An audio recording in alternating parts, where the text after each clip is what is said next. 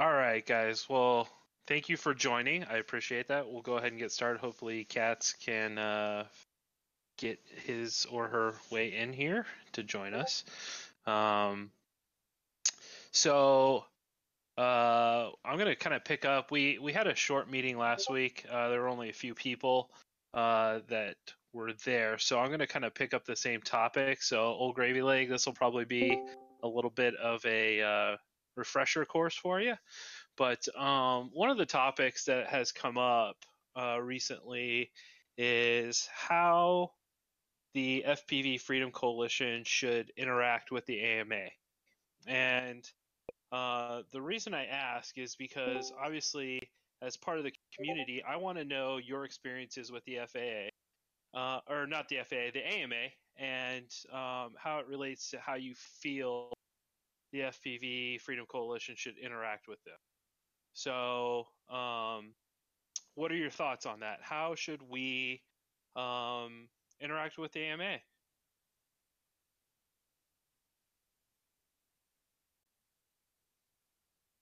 Anybody?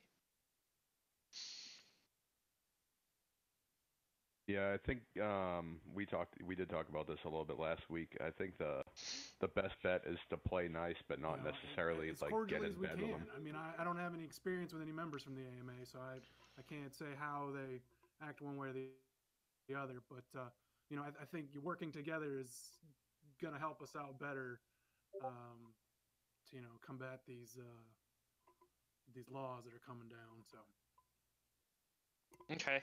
Has anybody had a good experience with AMA members or bad experiences and kind of want to touch on those a little bit? Okay, there we go. Hey, you're in. Yeah, I had to get my uh well I had to find my microphone. well, welcome, sir. Uh yes, I have dealt with the AMA a little bit and the FAA. Okay, so talk to us about that. Well, on the uh AMA, I used to be a member Okay. and it was because they had a uh a uh flight place around here. It I mean it wasn't close, but it was near enough. And I figured, you know, go down there and talk with the people and mess around and fly my uh at the time I had my Tundra. And uh they were hardly ever there first off. They really never came to help or anything, and they mm. frowned upon FPV. And I have found that most AMA fields do not want you flying FPV unless you, of course, have a dedicated spotter, which, you know, that's legal. So, I mean, that makes sense, but mm-hmm. yes, you are. But uh, that was my deal with them, and I, I didn't get any benefit out of having an AMA membership, so I dropped it. Um, it just there wasn't nothing there. Speaking speaking of benefits, so what do you guys see as a benefit to the AMA? Like if you, can- were you can go to events. Okay. A lot of events. That's the only reason people have it is so they can go there. Okay. That's a good point. I, so anything beyond that? I'd say one benefit is that the FAA knows they exist and are willing to talk to them in some capacity. Absolutely. So a Yeah. recognized CBO of sorts, right? but as an Yeah. individual, I don't know if you've got that much pull or anything. Right, right. And I, I think part of that is why, you know, we're going to be having these town hall meetings is because we want to hear from you guys. I mean, those of us who are, you know, working day in and day out with FPVFC, um, you know, we can sit there and, you know, kind of decide how things should go, but that's not really the right way to do things. And that's why I want feedback from the community, from you guys. So, um, if so so for FPV pilots we're saying the the only real benefit to an AMA uh, membership is to be able to fly at events, right? That's So- well. I mean, I know a lot of people say um, like insurance, but I don't know. I, Uh, from that- what I know, that falls under uh, homeowners first, and that's supplementary. So I don't know yeah, if that's and their insurance also doesn't cover off-site. If you're at an AMA sanctioned event or designated flying area like an AMA club, and something happens, it, you're exactly right about the like the insurance. Like the, they pay a little bit after, or they pay a little bit, and then the rest goes to your homeowner's insurance, if I could, or auto insurance, um, depending on the situation, if I remember right. But if I'm out, if I'm out flying in the woods, and then like I, I don't know, like hit a telephone pole or something, uh, and it it messes it up, uh, AMA doesn't cover that. It's only in uh, AMA sanctioned areas. okay. Excuse me for a second. I'm ta just taking some notes here. Let's see. Beat them And even keys. then, they they decide whether they're gonna pay it or not. Like it's not just paid out. You can't just file a claim and everything's all right. Yeah, they're gonna fight you on it. Mm-hmm. Absolutely. I'd like to know what the statistics are of how many claims have actually been paid out. Not many, that's for sure, if any. And then of yeah, I course haven't they're heard going a whole lot of success stories with that. they're gonna fight you every sec- step of the way on were you following the AMA rules, and of course at that point, you know, there's gonna be a problem at point, some point. So they're gonna get you. Okay. So, um, On that note, though, if you do want insurance, I believe it is State Farm that actually has a pretty good uh, insurance for like drones and stuff. really, State Farm has insurance for drones? I believe it was State Farm. Um, I was over there with uh, the drone hangar and was talking with them and everything. Uh, and uh, he's got it, and he was talking about it that he had it, and he's actually filed a claim and got reimbursed for a drone. So Yeah, was- I've I, I have State Farm for house and auto, and I I haven't had any real issues with any kind of claim I've had with them. So, yeah, that's pretty awesome. Yeah, that is cool. I'll have to look into that. Yeah, that brings up an interesting point that maybe the FPVFC should reach out to some insurance companies and maybe promote some of their their options and see if we can negotiate something, but not really in the same way that the AMA does, but just kind of direct people there. Yeah, maybe like a a discount for membership or something like that. Would that be appealing to you guys? That actually is not a bad idea. Okay. There are several companies that you it's an app basically and you have to have your location turned on and it's maybe six dollars an hour that you're covered. So if you're only, you know, in and out really quick, you know, six bucks. Um, Right. The only thing is, is based on your location, they tell you whether it's legal for you to fly or not. And if it's not legal for you to fly, obviously they're not going to cover you. Um, and I don't know, like, what their specifications are for that. Um, I've looked into it as far as I can for the moment, um, without without having the the final law and ruling go into effect. It's really hard to get anyone uh, that could potentially be responsible for paying large sums of money for you to agree to anything. So I've been working on that since um, October, actually. And I've found two companies that are, you know, they're pretty decent to talk to, but they're still very, very, very unsure. And the ones that were okay-ish about it, the premiums were absolutely ridiculous. So I'll keep looking and I'll keep you guys informed.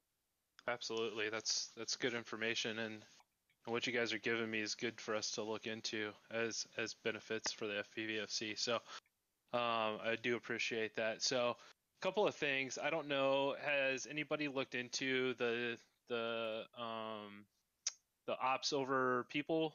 Um, let me pull it up here. Let's see.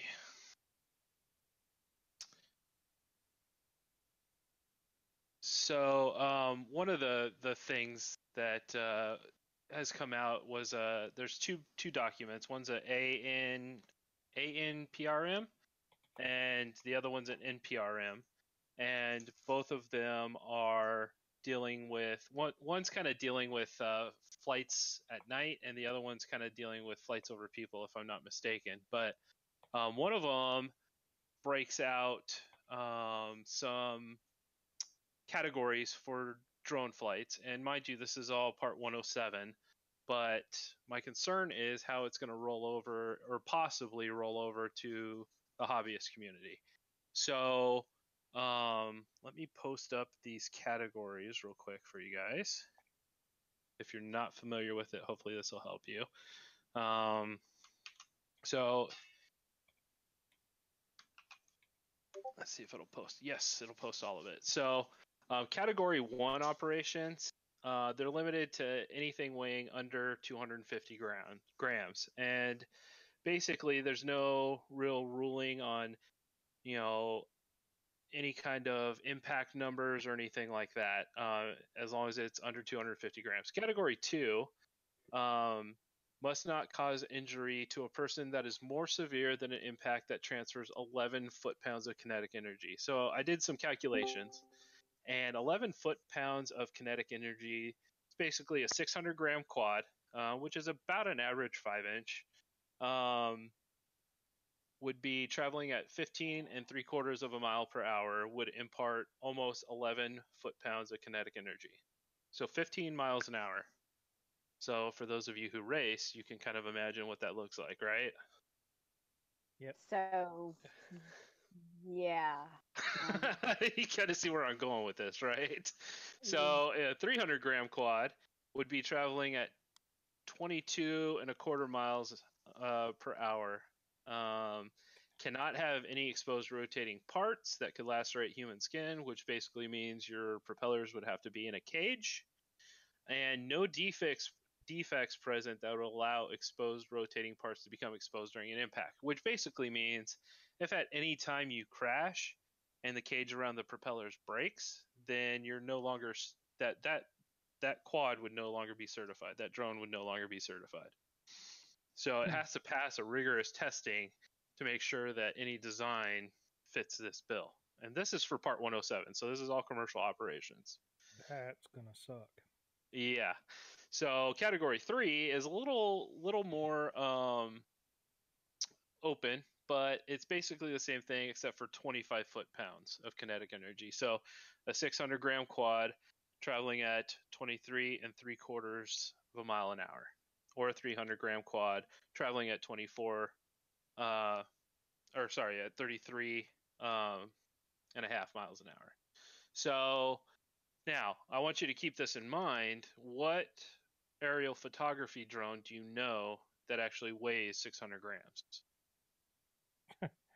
Uh, three inch with a. so you kind of see where I'm going with this. So I actually looked it up. A Mavic Pro weighs, what did we figure out the other day, Dan? Was like 1,500 grams? 1,200 grams? all Yeah, I'd have to look it up again. Getting that Mobile HD. Yeah. So I mean, and think about it in terms of you're doing aerial surveys or something like that. But then think about how this could roll over and affect the the recreational and the hobbyist community. Um, so what what is going to be our speed limit? What's going to be our uh, transfer of kinetic energy if we crash? I mean, it's going to be a lot more than that, right? 70 so um, the other thing I wanted to post, and this is kind of funny because this this article talks specifically about this, and um, it talks about how they came up with their numbers, how it's not exactly accurate. Um, one of the, and I'm just going to briefly cover it. You guys can read it if you want, but one of the big things it talks about is when they came up with these calculations for this on the number of foot pounds of kinetic energy it can transfer, they were referencing um, shuttle launches and the debris that comes off a shuttle. So, and, and more specifically, they're looking at solid metal objects that would hit a person.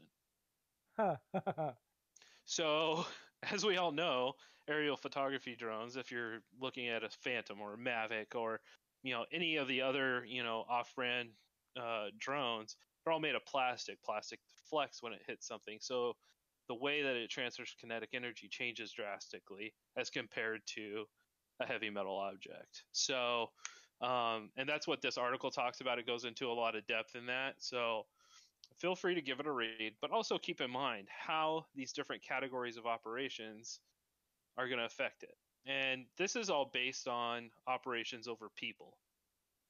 But we as hobbyists, we operate at least, you know, a lot of people operate within the proximity of people if they're flying at parks or, you know, diving a building or, or whatnot. Hopefully, we're all being safe about it, but what's this going to look like when that kind of stuff comes out? So, just something to keep in mind. Any questions or comments on this stuff? Did you say that was only for 107 people, but it's going to make its way down, or it's only for hobbyists at the current moment? No, it's only for right now. It's only for 107. Now, this isn't written in stone yet. This is a uh, notice of proposed rulemaking.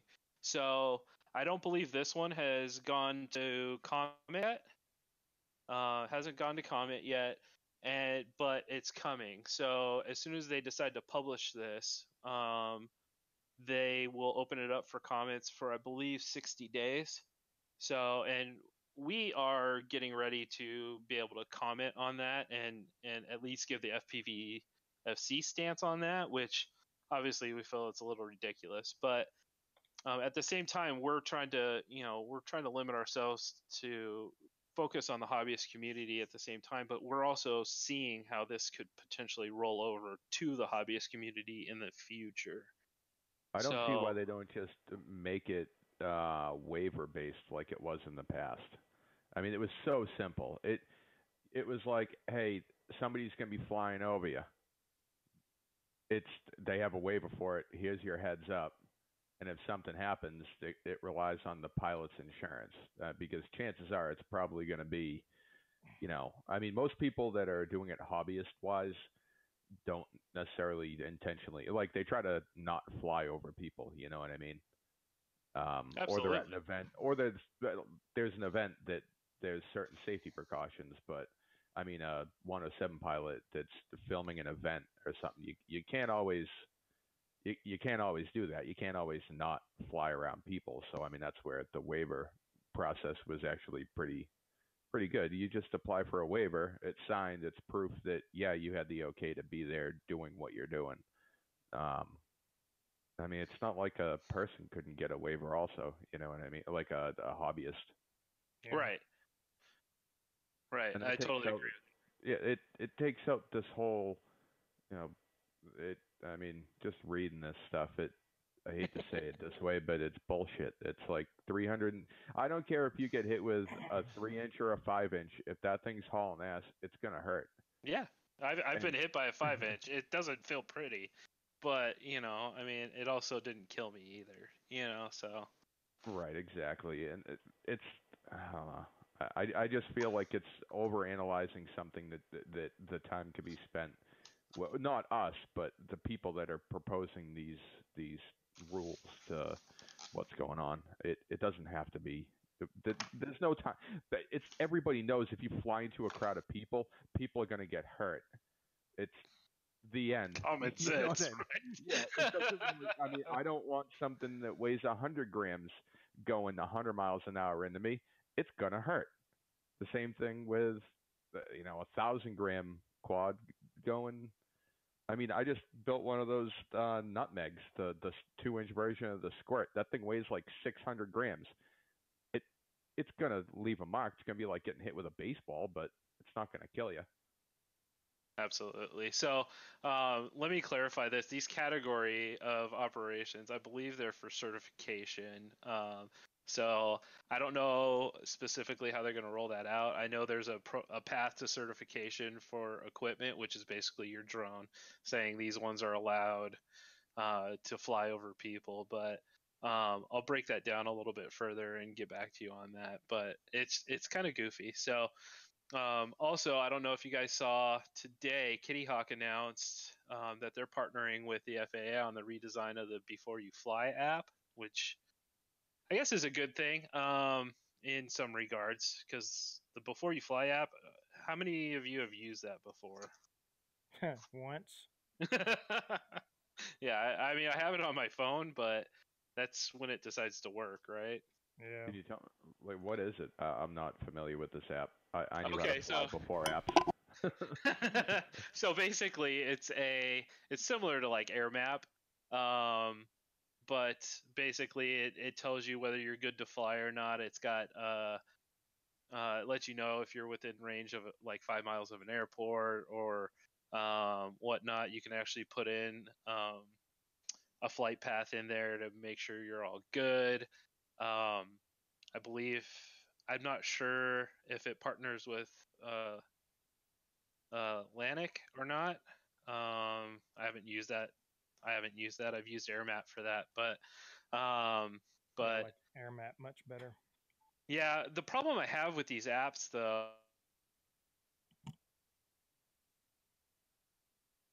And we lost him. Oh, Dead okay. silence Oh, is. It seems like that's definitely a problem. Hello. Hello. That's better. Hello. You're Hey, you got Bye-bye. me you're now? back. Yep. Okay, good. So, um, one of the big problems I have with these apps is that AirMap will tell you you're good to fly, and before you fly, it'll tell you you can't, or vice versa. Um, and there's some things that show up on one, and some things that don't show up on the other. So it's kind of hit or miss. Um, to the point where um, I, I've actually considered to have the FPVFC come out with their own app, um, but at the same time, uh, I know Kitty Hawk was kind of in the running for uh, remote ID, and they're kind of. I'm I'm questioning if Kitty Hawk has has won that uh, bid for that contract. So uh, we'll, we'll probably see that in the next couple of days with news, but um, we'll see how that rolls out. It's supposed to be out second quarter of this year, so um, hopefully, it's a, a little bit of an improvement, but they're specifically, at least on their Facebook page, they're catering, they're saying this is for hobbyists. So I'm curious what they're going to do with that to make it so focused on hobbyists. Making what focused on hobbyists? The no The- before you the fly. redesigned, yeah, the before you fly, the redesign. Okay. I know Kitty Hawk was a guest on the Drone and Sundry show a week or two ago, and it was fun listening to what they had to say. And I know they also talked about having an API available, so maybe there's something we could do with that in the future. What did they say on the Drone and Sundry show besides that? Oh, they they talked about how they had more accurate maps and the circles around airports changed to have the extensions at the ends of runways and things like that. Just how, how their technology they was better a- than others. Yeah, yeah, yeah. The normal, normal stuff. They added like bow ties, right? Yes. On the extensions. Okay, gotcha. How up to date are those uh, apps on TFRs? I've never used one, but I'm I'm actually going to download it. It, it. It's not a bad thing, I guess.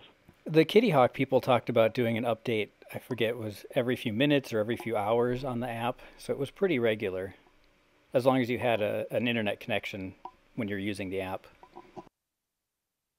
I've used it for Atlantic purposes because I know here in Phoenix, Sky Harbor is is on uh, the Atlantic system. So, and I it, it worked pretty good. Uh, I mean, I got approval in you know a couple of minutes, so it didn't take that, that long. So, um, but I do know, like, I was down in Sedona and or up in Sedona, I should say, and one area said that I was one one of the apps said I was good to fly, the other one said I w- wasn't good to fly. So I just kind of had to guess on whether I was good to fly or not.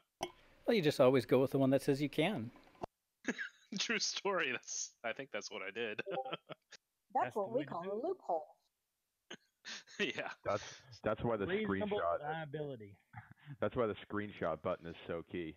Right before you take off, be like, oh, look at this one. Delete the other app real quick. There you go.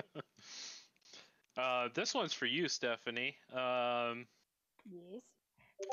This was on the FAA's website. It's a link to a uh, survey for people who live in Memphis on drones, and I found it completely laughable. Why us? Like, I don't Well- understand why. Uh, So the questions are, uh, and this is, it's actually part of Memphis International Airport, and it's a drone public opinion survey. So Mhm. it says, what is your opinion regarding the use of UAS drones co- to conduct aircraft inspections? So we're so worried about drones at airports that we're going to start using them to do inspections of aircraft, of the security fence, of the ramp and perimeter, et cetera, et cetera, et cetera. So it's like a nine question survey. So you should totally take that. But Yeah, I just um, pulled it up. I'm using- it's crap. it's Oh, kind of hilarious. hilarious. so uh, I thought I I'd definitely jump that in for that. you. They should use race quads. It'd be so much more efficient, and they'd be done in like a minute and a half to two minutes. True story. Yeah, they can just zoop on by and then uh, um, review the review the GoPro footage for their inspections, frame by frame. Just film in 480, like 1080, 480, and just go as fast as you can over the airport, and then check it out later in post. they should have You're they right. should have competitions who can complete it faster. Ah, you got the uh, what is it? A Falcor that does 1080p and a 720 downlink. There you go. That's the way to do it. Perfect. And it's actually race quad, sort of. So That's also um, funny. It reminds me of the South Park episode from a couple years ago where people got drones and then the police got drones to catch Oh, the that people flying great. drones and then nothing, in the end the entire sky is just full of them. You know, true story. The Yakuza started using drones to deliver um, goods across uh, Tokyo. So the Tokyo police decided they were going to get drones to try to shoot them out of the air. Well, then the Yakuza were like, hey, you guys have things that can take us out of the air. We're going to take you guys out of the air. So now it's like Star Wars over Tokyo. And That's they- hilarious. That is I've been quoted as saying, this is the most fun I've ever had. Drone I can't believe this is my job. oh, Are they that's are they registered at at 300 grams or 600 grams when they get shot out of the sky and hit people? I, I'm not even sure. Depends on how good they get hit. Uh, that's funny. and how much their how much their payload is. See, that's the thing. You got to figure out how much they're. haul- Oh, they so dump the other that. the other funny thing is uh my fiance's uh her stepmom is from Israel and she has a family member who works with the Israeli military and they are using drones and I don't know what type of drones. I'm about, I'm supposed to be talking to this guy in the next couple of days, but they're using drones to take down explosive kites along the Gaza Strip. What? Yeah, so apparently I heard Yeah. something about that. I think they're using those unique uh, drones, like the knockoff ones. Oh really? Yeah, because So it's this- lower cost. Because you're literally flying into something that's going to blow up. Yeah, and so these they use these kites to drop explosives along the Gaza stri- Strip, and they're using drones to take them out of the air. So I'll be interested to see how that how they're what they're doing with that, and um, so that'll be interesting. One way quad. right. uh, all right. So um, let's see. Okay, here we go. That video is taking forever to upload. What video are you uploading? I just uh, took an Inductrix switch and turned it into an FPV wing, Nice. indoor FPV wing. That's epic. Dude, it was awesome. I'm gonna have And it's only check that out. 60 grams, by the way.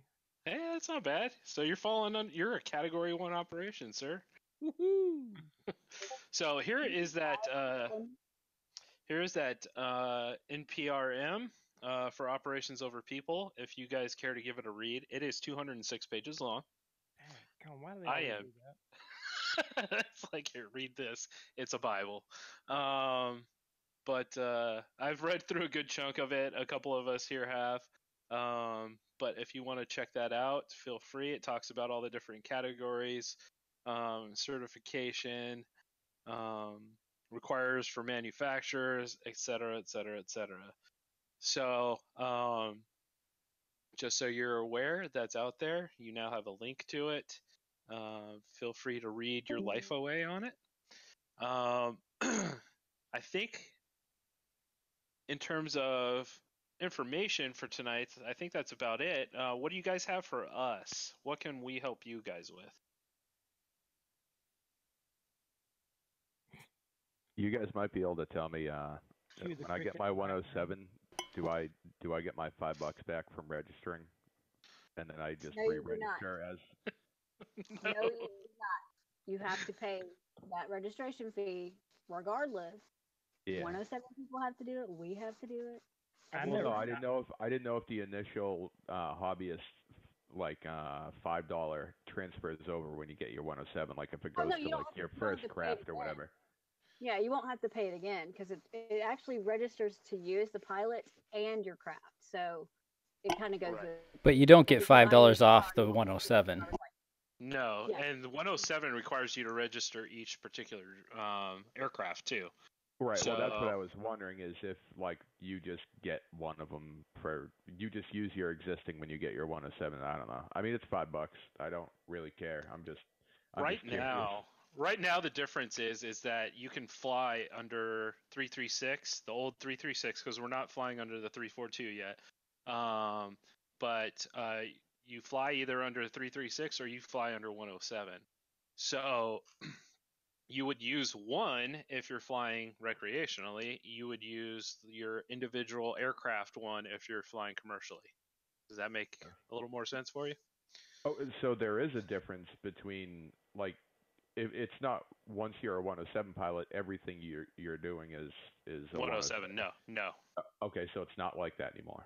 No, Correct. no. It it's if you're flying commercially, you're 107. If you're flying for fun, you're under 336 at this point Okay, until cool. they go live with the new stuff.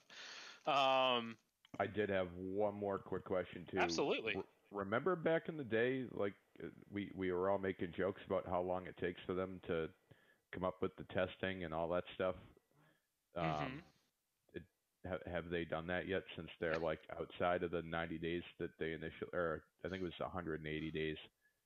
I think they're. uh, they're getting no, they close. haven't. So that's gonna be due. Hang on a second, and I will pull up that timeline for you. Give me one They second. had their hands full doing the math on the trajectory and Yeah, no shit. and, like, they had to they had to reach for that a little bit. So I think they got a little distracted. So once the website goes live, we actually have all the deadlines for that, um, and that'll go live as soon as we get we hear back on our uh, 501c3. Yeah, I So see there's me- a lot of deadlines on that list that have since passed that I have not heard anything about. I haven't I haven't heard anything on some of these this stuff either. I hmm. know they've done some stuff with UTM, so we probably need to check that off. Um, It looks It- like the safety test that- is in April. The due Yeah. date's April. let's see. Da, Oh, da, thank. God, I can be unsafe for two more months. Did e- Okay, now here's so- the here's the joking one. Did everybody register? Is, does everybody have their their registration number? I do. oh, yeah. I have been registered. And printed on the now, outside. Yeah, you can't have it in a battery compartment. It has to be visible from the outside of the aircraft now. Been case outside you the were whole wondering.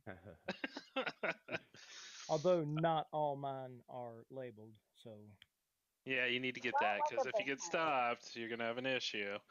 Um, April third is when the uh, aeronautical knowledge and safety tests is due. So um, I am personally working on um, putting together a exam for that, and I think we're gonna cover that in an upcoming meeting. Let's see. Actually, next week's meeting is going to be the knowledge exam and, and kind of getting your feedback on that. But um, in the meantime, I am working on putting something together, and my take on this is uh, that it needs to not be the 107 test. It needs to be something a hobbyist needs to know, not something somebody flying commercially or general avia- uh, general aviation pilot or anything like that needs to know because I mean, what 12 year old is going to take the 107 test and succeed at it? So, Well, the way I look at Happened it when he is was it's 12. the equivalent. It's the equivalent of a driver's license that you know we all have, and a commercial driver's license. Like I don't know all the crap that they know. I don't need to know it, but I'm still, you know, legal. Right. However, so I think that that's the way it should be. But does my opinion count? We'll see.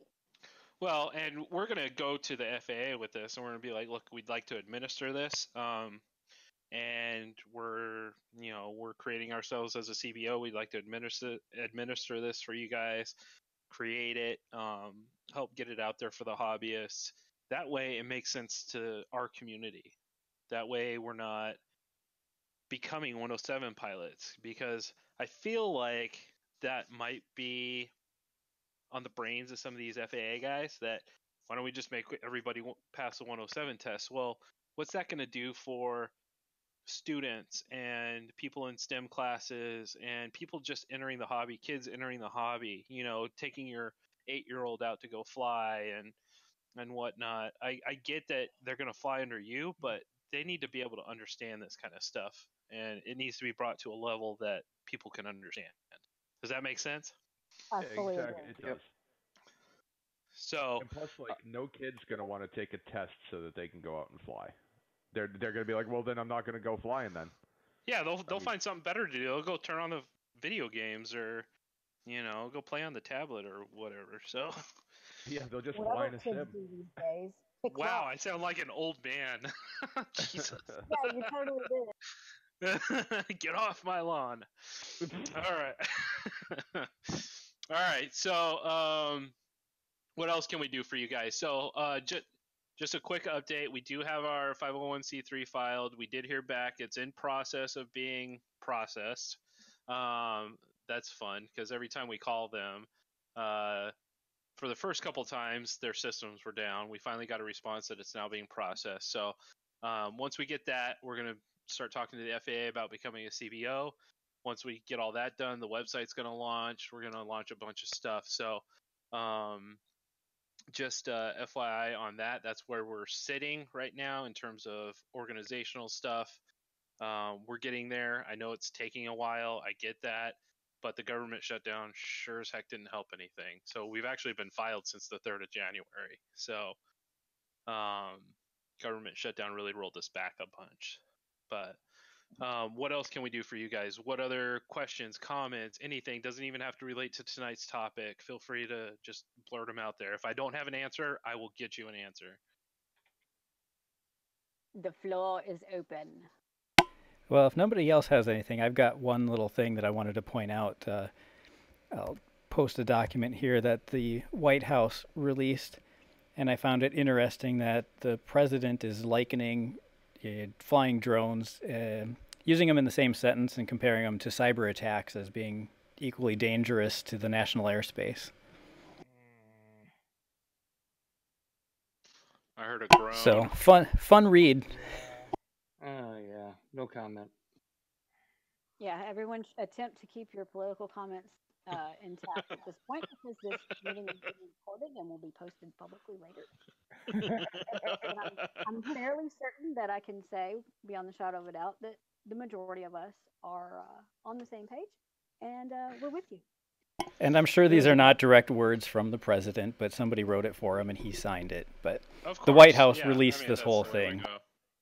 There's another thing too. Um, I saw an article regarding uh, banning of lithium-ion batteries shipments on passenger planes. So I would not be surprised. And uh, when they are being shipped via plane, that'd be at like 30% charge. Mm. And I would imagine that that eventually is going to make its way to passengers carrying those as well. Can you post where you found that?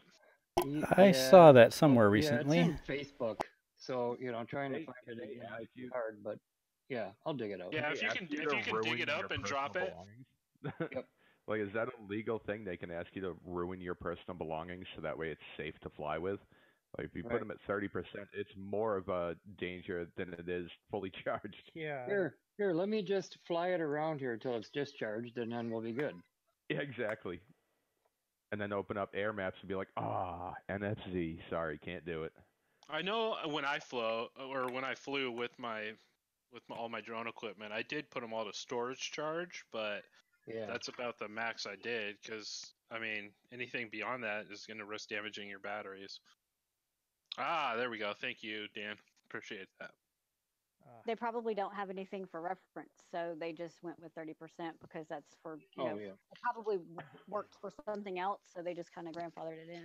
Yeah, research is hard. So Well, also that I mean, is that singling out lithium-ion batteries, and then we can just tell them, be like, it's not necessarily a lithium-ion battery. It's not the same that you're thinking of. It's graphene. It, it's a polymer. It's not an ion. it's graphene. Exactly. oh, there you magic go. unicorn battery. There's nothing wrong with it. It's fine. Okay. Somebody uh, taxiing an aircraft there? I'm doing some shrink wrap. Okay. All right. Uh wow. All right. So cargo ban well, wow. So get your get your batteries in country apparently. Otherwise you're going to get hosed on the price. and don't fly with them. Apparently, I mean that would kill an entire industry, and it seems like they don't really seem to care. They don't. Oh, yeah, this yeah. is uh this is cargo plane, So this is all um yeah, safety measure. FAA has been pushing airlines to reconsider carrying batteries due to the potential fire risk. So, when's the last time we had a lithium-ion fire on an airplane? Anybody remember one? Because I It sure as hell don't. Uh, Samsung Note 7, wasn't it? Yeah. Oh, cell phone battery. Oh yeah, yeah. yeah. Okay. So what does that mean? why they have a hair trigger. Yeah. So what are they gonna do? Tell everybody that we need to look at your phone and make sure it's at thirty percent before you get on the plane? Come Or on. just ban Right. them all together. No phones. Yep. Yeah, just uh, it, only a couple years after they said, "Hey, you can use your phones on airplanes now." Wow. Okay, well that's fancy. What else? What else we got, guys? I threw up a link on that video. It finally uploaded. Woohoo! Check that Any out. other interesting news that happened this week? What was that? What was that date? April something or other regarding the Third, I pest? think, wasn't it, Josh? Yeah, uh, April third. So April third. Uh, uh, here, here's a couple of the upcoming deadlines. I'll just read a couple of them out for you. Um, so applications for designation of no-fly zones. That's coming up March 31st, and for the most part, that's probably going to be uh, power, like utility, uh, transport facilities, like you know, obviously airports, but train, um, train, bus, yada yada yada, stadiums, and uh, probably amusement parks and whatnot. So um, I'm hoping that that's going to be the limit, the same stuff that we're used to. Um, hopefully, I can get some more information on that. They're supposed to be rolling that stuff out here shortly. Um, There's Zoe. let's see. We've got uh, um, aeronautical knowledge test and safety, or knowledge and safety test, recognition of community-based organizations. So that's coming up. So how they're going to actually recognize CBOs.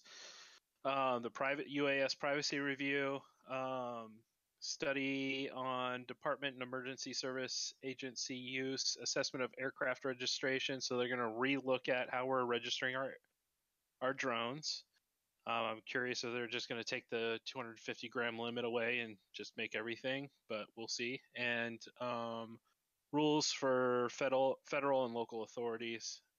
Um, that's all on April 3rd. Um, we've got June 2nd, which is a review of uh, counter UAS interagency coordination processes. That's June 2nd.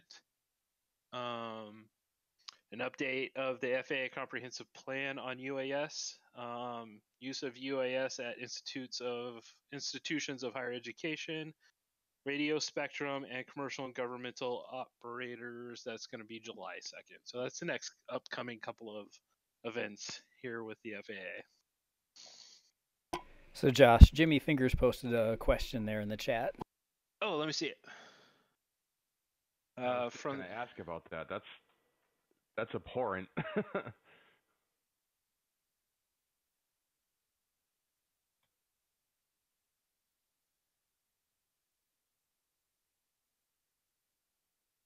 Okay, so no, there's no requirement to put your AMA number on your aircraft. Maybe by AMA standards, though. Yeah, it might be, but there's no yeah. There's yeah, absolutely not. You don't need to put that on there. You do have to have your federal registration number though. But remember, if you don't have your AMA number on your drone and you crash, they're probably not going to give you your money for your insurance because it didn't have a number. that I number need to was have an AMA. scratched. Yeah, I need to have an AMA number or an AMA membership to have a number to put on my my craft. Or it burned up in the lipo fire. right, Yeah, right. there you go. All right, Jimmy, I'm gonna look at this. Uh, I'll look at this AMA blog real quick um, after we're done here, uh, just because it's kind of long. But I don't. Wow. Yes, you need to list both your AMA and federal registration number on your car. Yeah, that doesn't make sense. I mean, maybe if you're flying as part of the AMA. So Yeah, that's from the AMA's website from the first Yeah. line. but Should I put my NRA membership number on there as well, since basically they're doing the same thing? oh boy. All right, what else we got? Zoe, you got anything, ma'am? Uh, no, I'm just coming into this uh thing late, having a rough day. Don't really have much to add. I'm sorry you're having a rough day. It's almost over. Thank God.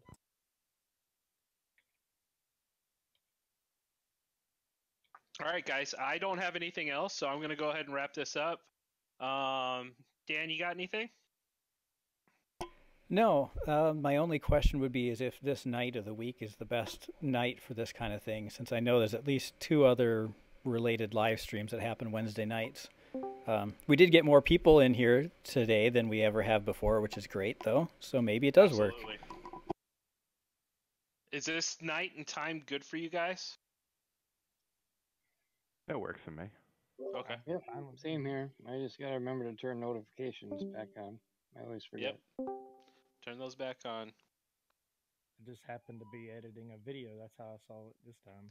Well, all right. So every Wednesday um, at 9 p.m. Eastern, we are having these. So if you want to participate, and believe me, we appreciate it. Um, I've got a lot of good ideas from you guys this evening. So please, please, please keep that stuff coming.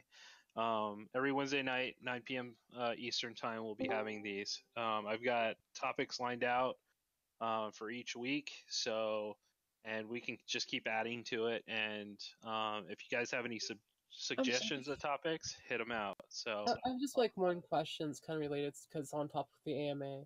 yeah, What is everyone's opinions on the AMA? It's Just like a core breakdown in one sentence. They're floods. yeah, they don't give a shit about us, and they've proven it time and time again.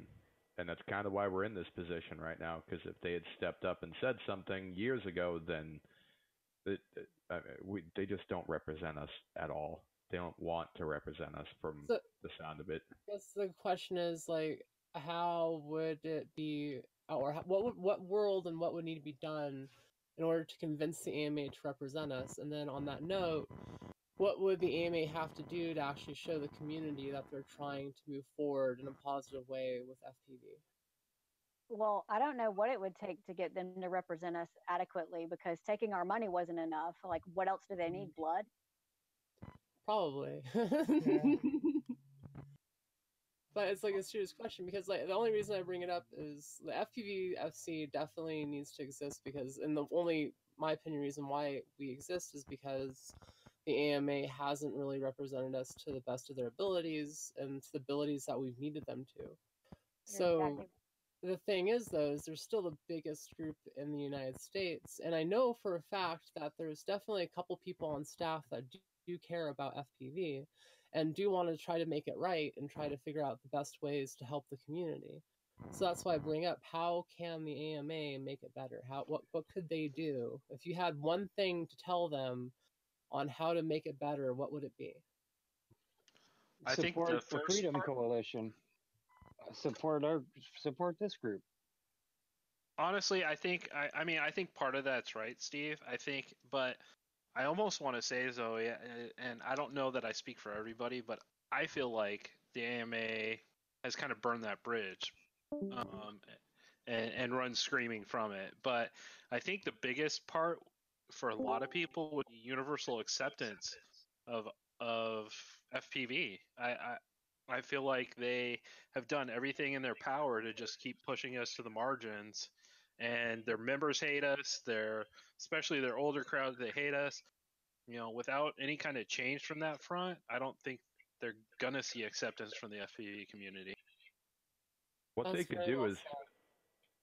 I'm sorry, I didn't mean to cut you No, off. no, Joe. go go for it, go for it, Gravy. This is this I is think- a safe space.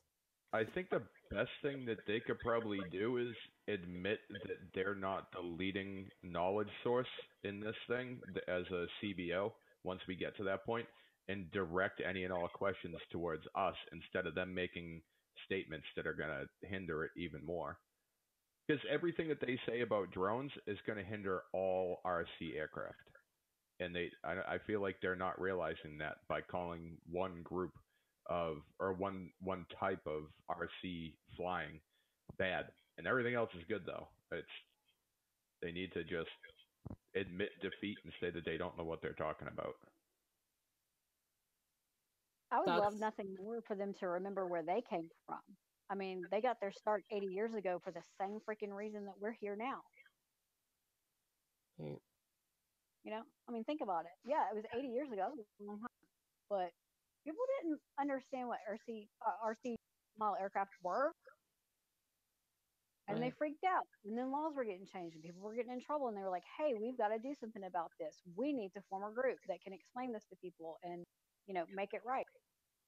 The AMA was born. And that's a very healthy point. The AMA is multi generational, and they could very well have lost that whole ideal. Absolutely. So, don't forget Yeah. where you came from and don't crap on new kids coming into the into the game. I, mean, think here's the thing: is go ahead, Dan. I think it'll be nearly impossible for the AMA as a CBO to work with the FAA and come up with a list of of uh, their safety guidelines for all of their types of flying that the AMA represents and balance that in a way that works. Um, they're going to have to lean more towards their traditional uh, user base where we can be a CBO with a different set of guidelines focused just on the FPV pilots.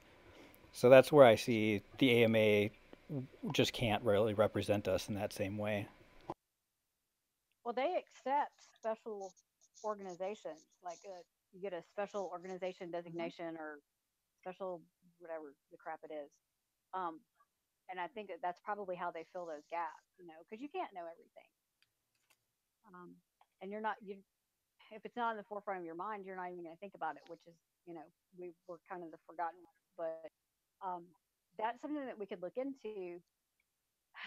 I don't know how everybody would feel about that though if we were a, a, a recognized you know special interest organization with the ama what everybody tell me like how do you feel about that because if, if it's no then there's no reason why we have to go through the entire process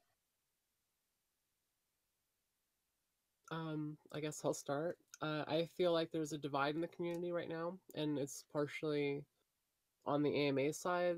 Um, it's partially on the government side with the regulations, and I honestly think there's some good people within the AMA. They just don't know how to go about it. So, coming from the point of trying to work with them and trying to clear the confusion on their end, so we can all have a united front with the FAA versus having two special interest groups that are independently maneuvering, um, I think adds a lot more um, vocality to us. Like we stand stronger with them at our shoulder, with us still being independent and be able to have, be able to even directly tell the AMA, hey, look, that policy that you you're thinking about putting out, that's going to hinder things in the end um, to be able to have that kind of go between could be very healthy. Um, but I do know, I, I mean, I know personally, seeing how some people have been treated at AMA Fields, how that's created a rift in the in the community. But I, I know, like Bob and uh, Matt and Claire, and even you know, there, there's some really good people within the AMA that do care about us new kids on the block. It's just a matter of making sure that the new kids on the block have a say in how they move forward. And I quite honestly think the AMA is trying, they just don't know how. And it be, might be good for us to give them that guidance. Well, and I think that, I mean, I think the general consensus here earlier was that, you know, we need to work cordially with them. We need to communicate with them. We need to be able to work professionally with them. But are we a part of them? I, I think that's where you kind of draw the line. Um, correct me if I'm wrong, guys. But um, I think that I think you're right, Zoe. And it's not that there's not good people in the AMA. It's just as a whole organization, I feel Not like. I yeah, I, I feel like they've forgotten where they came from, kind of like Stephanie was saying. I feel like um, they've done a good job up until now, but they haven't done a good job adapting to the new technologies, which blows my mind because it's a, a pure technology field that they are a special interest group in, and they should be able to adapt like the wind on that kind of thing. Ha, the pun. I'm But yeah, no, it's it's true. It's true. They they should be able to adapt, and because they haven't been able to adapt right, we do exist. Um, well, said. well, thank you for letting me poke your brain on that, guys. Um, so I've been thinking a lot about it, and I was kind of curious what y'all are thinking on it. Um, because realistically, we need a united front in some way to be able to deal with all the issues, and having the AMA say one thing that's not in line with what we're saying and simultaneously not necessarily with what we're saying is in line with what they're saying is not always great for all of us overall. Um, Yeah, I don't think we should be bickering between us. I think we Right. should work professionally and and Yep. and united. I just think that we as a community are the subject matter experts on this kind of stuff. yep. I just I just hope there's a way for the subject matter experts to actually talk to the ones that aren't, and for a little bit of that information sharing to happen. Absolutely, I completely agree. I do know a lot of people seem to be afraid that as things change in the future, that the AMA would sort of uh, ca- say cave to the FAA and say, "All right, we'll change all the rules. We won't fly anywhere except for our fields, and that's okay because we have these fields everywhere, and that's great." If that were to happen, people like us would Yeah, be very upset. at that point. And there's no indication that that's going to happen, but that's a fear people have. I can understand that because that's kind of where we are right now. I mean, their insurance doesn't cover you unless you're on a an AMA sanctioned field. So Mhm. they've already said, Well- okay, we will we'll give you this concession. Okay, how about you let us do this? But if we're all if we just do it where it's, it's like our space and it's our, you know, we can control it. Oh yeah, yeah, yeah, that's fine, that's cool. You know, I think that's probably how that came in because there's a lot of negotiation when it comes to stuff like this. Like, what are you willing to give up so that you can at least get this, this, and this? Um, because the FAA is not, they don't make decisions lightly, ever.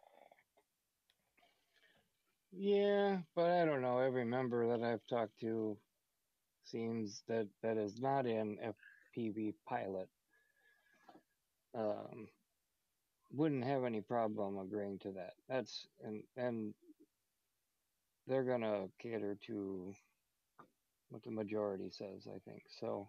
Well, and I think the the other fear behind some of this stuff is not just um, restricting restricting us to dedicated air like fields, but that the fields that are around us don't accept FPV. So it's kind of like this double-edged sword. Yes, you can fly here. Come fly here. Uh, except you guys. You guys can't fly here. You know, No, and it's- oh, Well, they're boring us too. that- yeah, we'll take your money, but you can't fly here. So Yeah, and so it just doesn't make sense. And I mean, furthermore, I think the beauty of FPV, and I think everybody here will agree, is being able to explore your environment. Who cares about a field? I mean, let's go out, let's see the scenery, let's see the mountains, let's see the city, let's do these mm. things that gives us another a, another view of this world we live in and the beauty of it and that's the that's the entrancing part about all this at least for me and being stuck to one location to do this kind of stuff just makes no sense Well, in a boring location as well. Yeah, that's my point.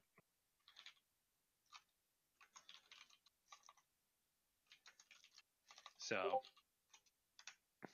Well said. Well, I'm hoping some members of the AMA might be listening in. If they do, they have better perspective. Yep. So, right on. So, anywho, on that note, unless anybody has anything, we passed our time. Um, and happy I'm to sorry. stay if anybody want. No, you're fine, Zoe. Completely fine. If anybody else has anything that they want to talk about, I'll stick around. Um, I that's all the content I have for this evening. But uh, if you guys want to continue talking, feel free. I'll be here. I'll be here to answer questions or chime in um, where need be. Otherwise, good night. Have a great night, and uh, we'll talk to you next week. Sounds good. Thank you. Oh, somebody had a dog. Somebody's dog has a question. Yep. I heard. Well, thanks everyone. Have a great night. You too. Thank you, all. Night, you guys. Night, John boy.